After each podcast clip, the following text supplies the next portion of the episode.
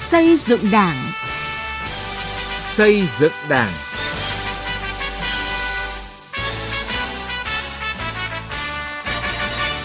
Kính chào quý vị và các bạn. Chương trình xây dựng Đảng hôm nay có những nội dung sau: Bài học về công tác nhân sự, nhìn từ đại hội Đảng cấp cơ sở và cấp trên cơ sở. Đảng bộ thành phố Vĩnh Yên, tỉnh Vĩnh Phúc một nhiệm kỳ đột phá. Những tấm gương học tập và làm theo lời Bác bằng những việc làm thiết thực cụ thể. Trước hết, mời quý vị và các bạn cùng nghe những thông tin về công tác xây dựng Đảng đáng chú ý trong tuần. Tại buổi làm việc với Đảng bộ tỉnh Cao Bằng và Đảng bộ tỉnh Sơn La để cho ý kiến vào dự thảo các văn kiện và phương án nhân sự cấp ủy trước khi tiến hành Đại hội Đảng bộ nhiệm kỳ 2020-2025, Bộ Chính trị, Ban Bí thư ghi nhận và đánh giá cao những nỗ lực của Đảng bộ, chính quyền và nhân dân các dân tộc hai địa phương này.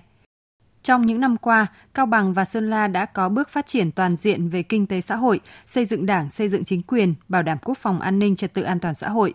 Các chỉ tiêu kinh tế cơ bản của hai địa phương đều đạt và vượt chỉ tiêu nghị quyết Đại hội Đảng bộ nhiệm kỳ 2015-2020 đề ra.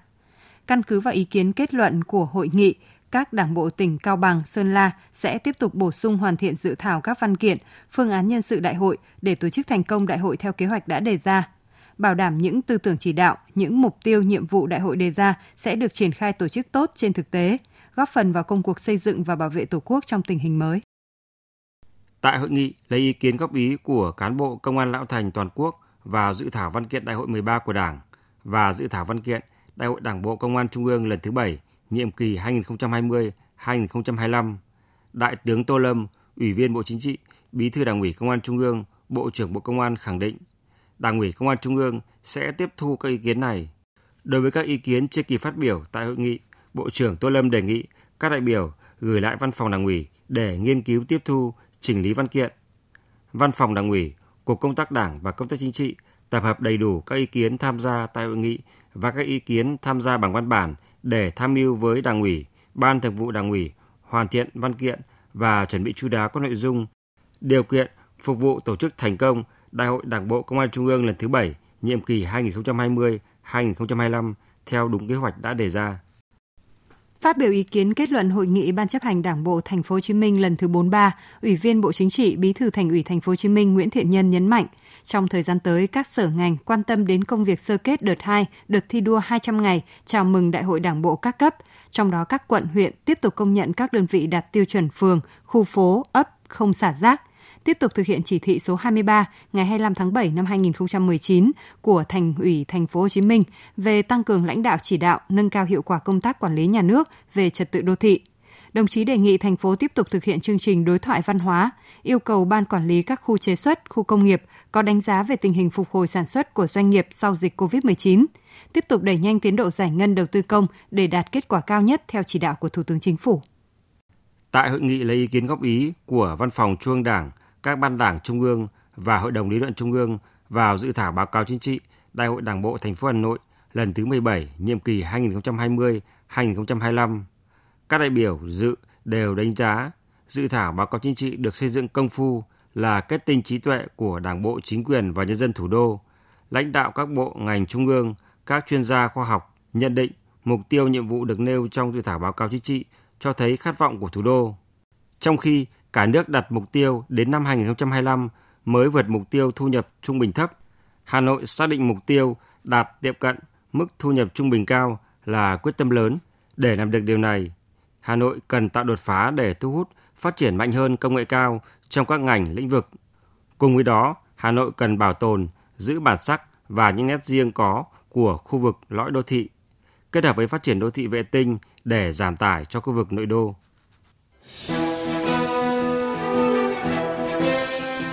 Từ nghị quyết đến cuộc sống.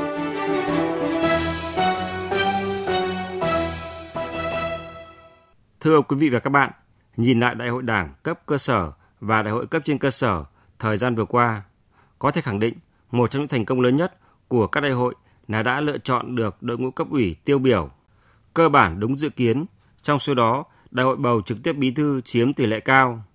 Tuy nhiên, ở một số đại hội, nhân sự dự kiến nắm giữ vị trí chủ chốt lại không được đại hội tín nhiệm bầu vào cấp ủy. Thực tế này cho thấy nhiều bài học kinh nghiệm để có thể làm tốt hơn nữa công tác nhân sự cho đại hội đảng bộ cấp tỉnh và Đại hội Đảng toàn quốc lần thứ 13. Tiến Anh, phóng viên Đài Tiếng nói Việt Nam có bài đề cập.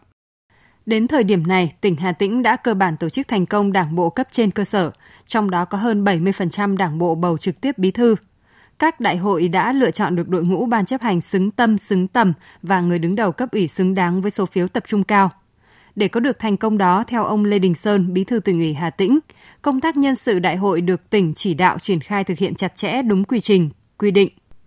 Việc chuẩn bị lựa chọn nhân sự phải đảm bảo có sự tham gia của cấp ủy cơ sở, ý kiến đánh giá nhận xét của đảng viên nhân dân ở nơi cư trú và công tác. Việc ứng cử, đề cử, bầu cử tại đại hội và hội nghị ban chấp hành được thực hiện nghiêm túc, chặt chẽ, đúng nguyên tắc trình tự, thủ tục bầu cử theo quy chế bầu cử trong đảng. Chúng tôi đại hội thực sự là dân chủ, khách quan, trí tuệ và kết quả cao. À, về nhân sự của thì chúng tôi uh, triển khai một cách kỹ lưỡng bài bản, khách quan, minh bạch, làm đến đâu chắc đến đó, thực sự thể hiện được niềm tin của đảng viên. Chúng tôi không có vận động, không có ờ, sai phạm trong quá trình bầu cử. À, vậy thì bài học gì ở đấy? Đó chính là một quá trình phải chuẩn bị kỹ lưỡng, đặc biệt là đề án nhân sự. Kỹ lưỡng ở đấy ấy, thì phải khẳng định rõ đó là phải dân chủ công khai, minh bạch cái quy trình. Từ thực tế đại hội ở địa phương mình, ông Lê Đình Long, bí thư thành ủy thành phố Hải Dương, tỉnh Hải Dương cũng cho rằng để đại hội thành công, nhất là lựa chọn được đội ngũ tham gia cấp ủy đủ tâm, tài, trí và đúng định hướng, thì công tác chuẩn bị nhân sự đòi hỏi phải thực hiện đúng quy định của Đảng, phải dân chủ khách quan công tâm trong giới thiệu ứng cử viên, lắng nghe ý kiến phản biện của cán bộ đảng viên và nhân dân để sàng lọc ngay từ đầu. Trong công tác nhân sự, coi trọng chất lượng, lấy tiêu chuẩn điều kiện là chính, đồng thời đánh giá chính xác cán bộ cả về phẩm chất, đạo đức, lối sống, năng lực, uy tín và kết quả công tác. Những vấn đề khó, phức tạp, nhạy cảm, còn ý kiến khác nhau thì phải giữ đúng nguyên tắc, thực hiện nhất quán, mở rộng dân chủ, phát huy trí tuệ tập thể và quyết định theo đa số. Ông Phạm Mạnh Khởi, vụ trưởng vụ cơ sở đảng, đảng viên, Ban tổ chức Trung ương khẳng định đa số các đại hội đã thành công bởi các cấp ủy đảng đã thực hiện đúng quy trình về công tác nhân sự. Các nhân sự được lựa chọn giới thiệu ra đại hội đều là những người tiêu biểu về trí tuệ phẩm chất và năng lực và đều được tín nhiệm cao trong cấp ủy và trong đội ngũ cán bộ chủ chốt. Ta chuẩn bị cái nhân sự để đưa ra bầu, mà chuẩn bị tốt thì kết quả của đại hội cũng tốt. Vì đại biểu thì ở đại hội thể hiện được cái sự dân chủ ở trong đảng. Tôi thấy rằng là với cái việc bầu bí thư trực tiếp ở đại hội thì chúng ta đang mở rộng dân chủ ở trong đảng viên và trong đảng của chúng ta nói chung. Tuy nhiên, tại một số đại hội cấp cơ sở như ở Thanh Hóa, Hà Nội, Thừa Thiên Huế, Quảng Bình chưa thực sự thành công bởi một số nhân sự dự kiến nắm giữ vị trí chủ chốt do cấp ủy chuẩn bị lại không trúng vào ban chấp hành hay là thường vụ. Ngay ở Đại hội Đảng bộ huyện Quốc Oai, Chủ tịch Ủy ban nhân dân huyện nhiệm kỳ 2015-2020 người được Thành ủy Hà Nội điều động về huyện cách đây chưa lâu đã không trúng cử vào ban chấp hành huyện ủy. Như vậy rõ ràng công tác chuẩn bị nhân sự chưa tốt, chưa hiểu được hết cán bộ, chưa đánh giá đúng được cán bộ, chưa tạo được sự đồng thuận trong đảng, trong dân, hoặc ở đó tổ chức đảng có vấn đề, đoàn kết nội bộ. Thực tế này cũng thể hiện rõ nét hơn sự dân chủ trong bầu cử. Bà Bùi Thị An, đại biểu Quốc hội khóa 13 cho rằng những cái địa phương mà xảy ra những hiện tượng cấp ủy khóa cũ uh, dự kiến mà không trúng thì đấy là sự không mong muốn về kết quả đại hội tôi cho cái chuyện nó cũng hoàn toàn bình thường bởi vì nó có hai vấn đề một là nếu cấp ủy khóa cũ mà thật sự các đồng chí chuẩn bị thật chu đáo, thật công tâm, thật vô tư mà giới thiệu lại không trúng thì thì tôi nghĩ là nên trách các đồng chí đại biểu ờ, của cái đại hội đấy. Thế nhưng ngược lại tôi cũng nêu lại vấn đề có thể có những nơi các đồng chí vì sơ suất cái gì không phát hiện hết những thiếu sót của các đồng chí và các đồng chí dự kiến đưa ra thì lúc ra đại hội các đồng chí đảng viên đại, đại biểu đến dự các đồng chí thể hiện bản lĩnh của đồng chí qua lá phiếu. Chúng ta nên coi cái chuyện đấy là bình thường và tôi nghĩ là chỉ có thể đánh giá kết quả này sau một thời gian xem là cấp ủy hoạt động thế nào và bản thân đồng chí chúng hay không chúng là người trước đây có uy tín không tôi nghĩ chứ còn tôi nghĩ rằng cái chuyện là cái hoạt động của cấp ủy thế nào cái lựa chọn của cấp ủy của đại hội có đúng không thì tôi nghĩ phải có thực tiễn. Để đại hội các cấp thực sự thành công thì việc chuẩn bị đặc biệt liên quan đến vấn đề nhân sự cần phải có quy hoạch cán bộ tốt. Trên nền quy hoạch tốt mới có nhân sự tốt. Vì thế trong quá trình chuẩn bị nhân sự cần lấy ý kiến nhân dân ý kiến cấp ủy cấp dưới, thậm chí tham khảo phương tiện thông tin đại chúng. Thông qua các ý kiến nhiều chiều đầy đủ như vậy sẽ là cơ sở chuẩn bị nhân sự cấp ủy tốt để đề bạt bổ nhiệm theo đúng nguyện vọng của đảng viên và nhân dân. Thưa quý vị và các bạn, 5 năm qua là giai đoạn phát triển đột phá của thành phố Vĩnh Yên, tỉnh Vĩnh Phúc. Thành phố đạt được những thành tựu nổi bật trên tất cả các lĩnh vực chính trị, kinh tế xã hội. Dáng dấp của một đô thị văn minh hiện đại đã hình thành, đời sống vật chất tinh thần của người dân ngày càng nâng cao. Đây là minh chứng rõ nhất cho thấy các nghị quyết của Trung ương, của tỉnh Vĩnh Phúc và nghị quyết Đại hội Đảng bộ thành phố Vĩnh Yên lần thứ 20, nhiệm kỳ 2015-2020 đi vào cuộc sống. Bài viết Thành phố Vĩnh Yên một nhiệm kỳ đột phá của phóng viên Quang Chính. Thực hiện nghị quyết Đại hội Đảng bộ thành phố lần thứ 20, nhiệm kỳ 2015-2020, Vĩnh Yên đã hoàn thành và hoàn thành vượt mức 36 trên 39 chỉ tiêu phát triển kinh tế xã hội. Cơ cấu kinh tế từng bước phù hợp với yêu cầu của một đô thị trẻ. Dịch vụ chiếm 64,5%, công nghiệp, xây dựng chiếm 34,8%, nông nghiệp chiếm 0,7% tỷ trọng kinh tế. Giá trị gia tăng bình quân đầu người đạt 220 triệu đồng một người một năm, vượt mục tiêu nghị quyết đại hội đề ra. Đến nay, tỷ lệ lấp đầy khu công nghiệp Khai Quang đạt gần 90%. Tổng số vốn của các doanh nghiệp hoạt động trong khu công nghiệp này là gần 900.000 đô la Mỹ và 400 tỷ đồng. Các trung tâm thương mại, siêu thị, khách sạn, nhà hàng trên địa bàn thành phố được xây dựng ngày càng nhiều. Là người dân sinh sống lâu năm ở thành phố Vĩnh Yên, ông Nguyễn Quang Lộc cảm nhận trong nhiệm kỳ vừa qua, thành phố đã chuyển mình mạnh mẽ và phát triển bứt phá trên tất cả các lĩnh vực. Bộ mặt đô thị được đầu tư xây dựng theo hướng khang trang hiện đại. Tầm vóc của Vĩnh Yên hôm nay thì khác xưa rất nhiều. Vĩnh Yên có một sự phát triển vượt bậc. Đường xá hiện nay so với ngày xưa thì rất là đẹp. Đi ra đến đường chúng ta thấy là cái màu xanh nó đã phủ kín.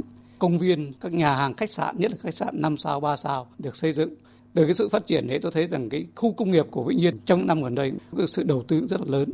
Nhiều doanh nghiệp lớn đã vào Vĩnh Yên Trước đây tôi thấy cái khu công nghiệp khai quang, các cái doanh nghiệp vào thì chậm, nhưng những năm gần đây thì có nhiều các doanh nghiệp rất lớn đã vào để xây dựng.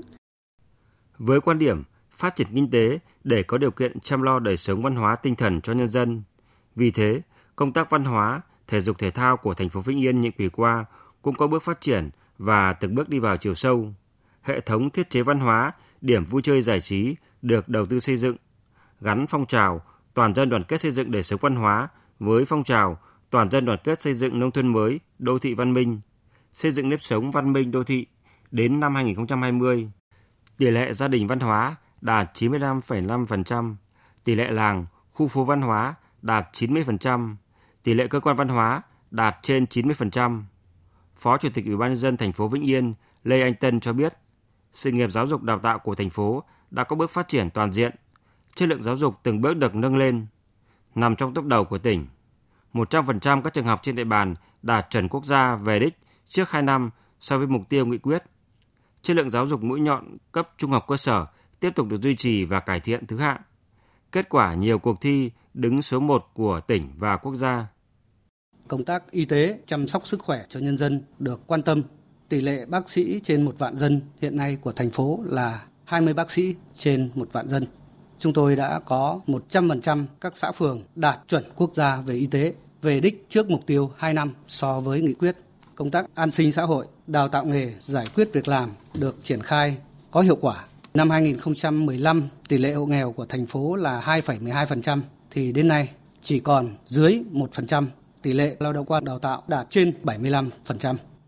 Với quan điểm xây dựng Đảng là nhiệm vụ then chốt, Đảng bộ thành phố Vĩnh Yên tập trung lãnh đạo chỉ đạo và tiến hành công tác xây dựng Đảng toàn diện trên cả bốn mặt: chính trị, tư tưởng, tổ chức và đạo đức, tạo sự chuyển biến tích cực, góp phần nâng cao năng lực lãnh đạo, sức chiến đấu của tổ chức Đảng và chất lượng của đội ngũ đảng viên. Công tác quản lý giáo dục và rèn luyện đảng viên được chú trọng. Công tác đánh giá phân loại tổ chức cơ sở đảng và đảng viên cuối năm được tiến hành có nền nếp. Số tổ chức cơ sở đảng hoàn thành tốt nhiệm vụ trở lên bình quân đạt 95%, không có tổ chức cơ sở đảng yếu kém. Tỷ lệ đảng viên đủ tư cách hoàn thành tốt nhiệm vụ bình quân đạt hơn 90%. Bình quân mỗi năm, Đảng bộ thành phố kết nạp được gần 200 đảng viên mới. Theo Phó Bí thư Thường trực Thành ủy Vĩnh Yên Nguyễn Hoài Nam, dấu ấn đậm nét nhất trong công tác xây dựng Đảng nhiệm kỳ qua của Đảng bộ thành phố là đã tập trung chỉ đạo triển khai quyết liệt việc sắp xếp tổ chức bộ máy của hệ thống chính trị trên địa bàn. Đã thực hiện sắp xếp tinh giản được 8 đầu mối phòng ban đơn vị của thành phố, giảm 7 cấp trưởng, 9 cấp phó phòng ban của thành phố, giảm cán bộ không chuyên trách cấp xã từ 189 người xuống còn 76 người, giảm cán bộ không chuyên trách thôn tổ dân phố từ 1.342 người xuống còn 605 người. Thực hiện chủ trương sáp nhập thôn tổ dân phố, thành phố Vĩnh Yên đã giảm 10 thôn tổ dân phố. Sau sắp xếp tổ chức bộ máy, các cơ quan đơn vị đã gọn hơn, giảm nhiều đầu mối, khắc phục được tình trạng công cành, trồng chéo, trùng lắp chức năng nhiệm vụ, góp phần nâng cao ý thức, trách nhiệm, hiệu quả giải quyết công việc của đội ngũ cán bộ, công chức, viên chức. Những kết quả đạt được của nhiệm kỳ 2015-2020 là cơ sở động lực để Đảng bộ, chính quyền, quân và dân thành phố Vĩnh Yên bước vào một giai đoạn mới phát triển với yêu cầu tăng tốc, bứt phá mạnh mẽ. Những quyết sách được Đại hội Đảng bộ thành phố lần thứ 21, nhiệm kỳ 2020-2025 đề ra, chắc chắn thành phố Vĩnh Yên sẽ tiếp tục phát triển và bứt phá, xứng đáng là đô thị văn minh hiện đại, có phần tích cực vào sự phát triển chung của tỉnh Vĩnh Phúc. Học tập và làm theo bác.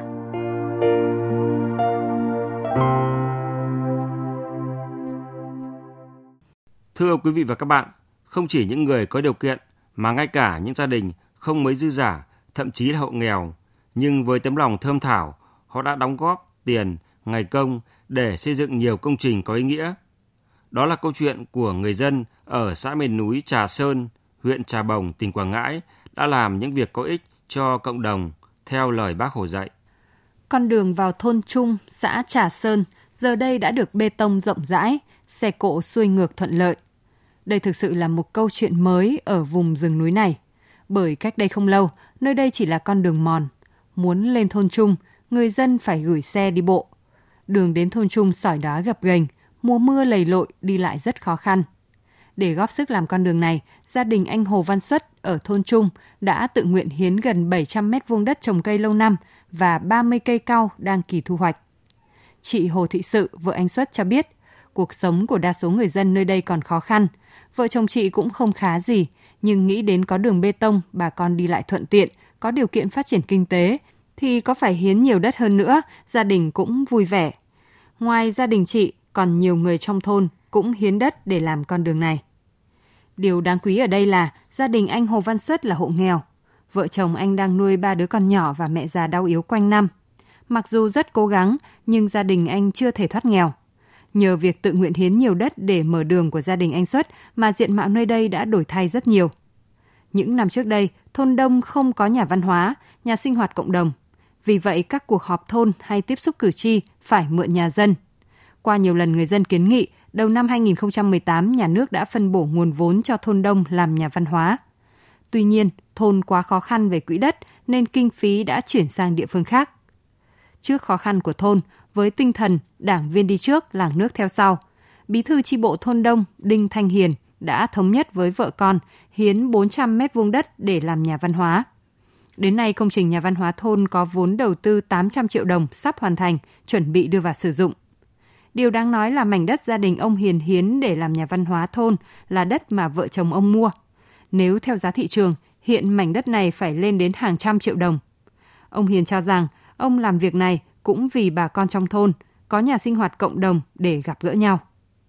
Việc làm của người dân nghèo như vợ chồng anh Xuất hay vợ chồng đảng viên Đinh Thanh Hiền ở xã Trà Sơn thể hiện tinh thần đoàn kết cùng đảng chính quyền góp phần xây dựng nông thôn miền núi thêm phần khởi sắc.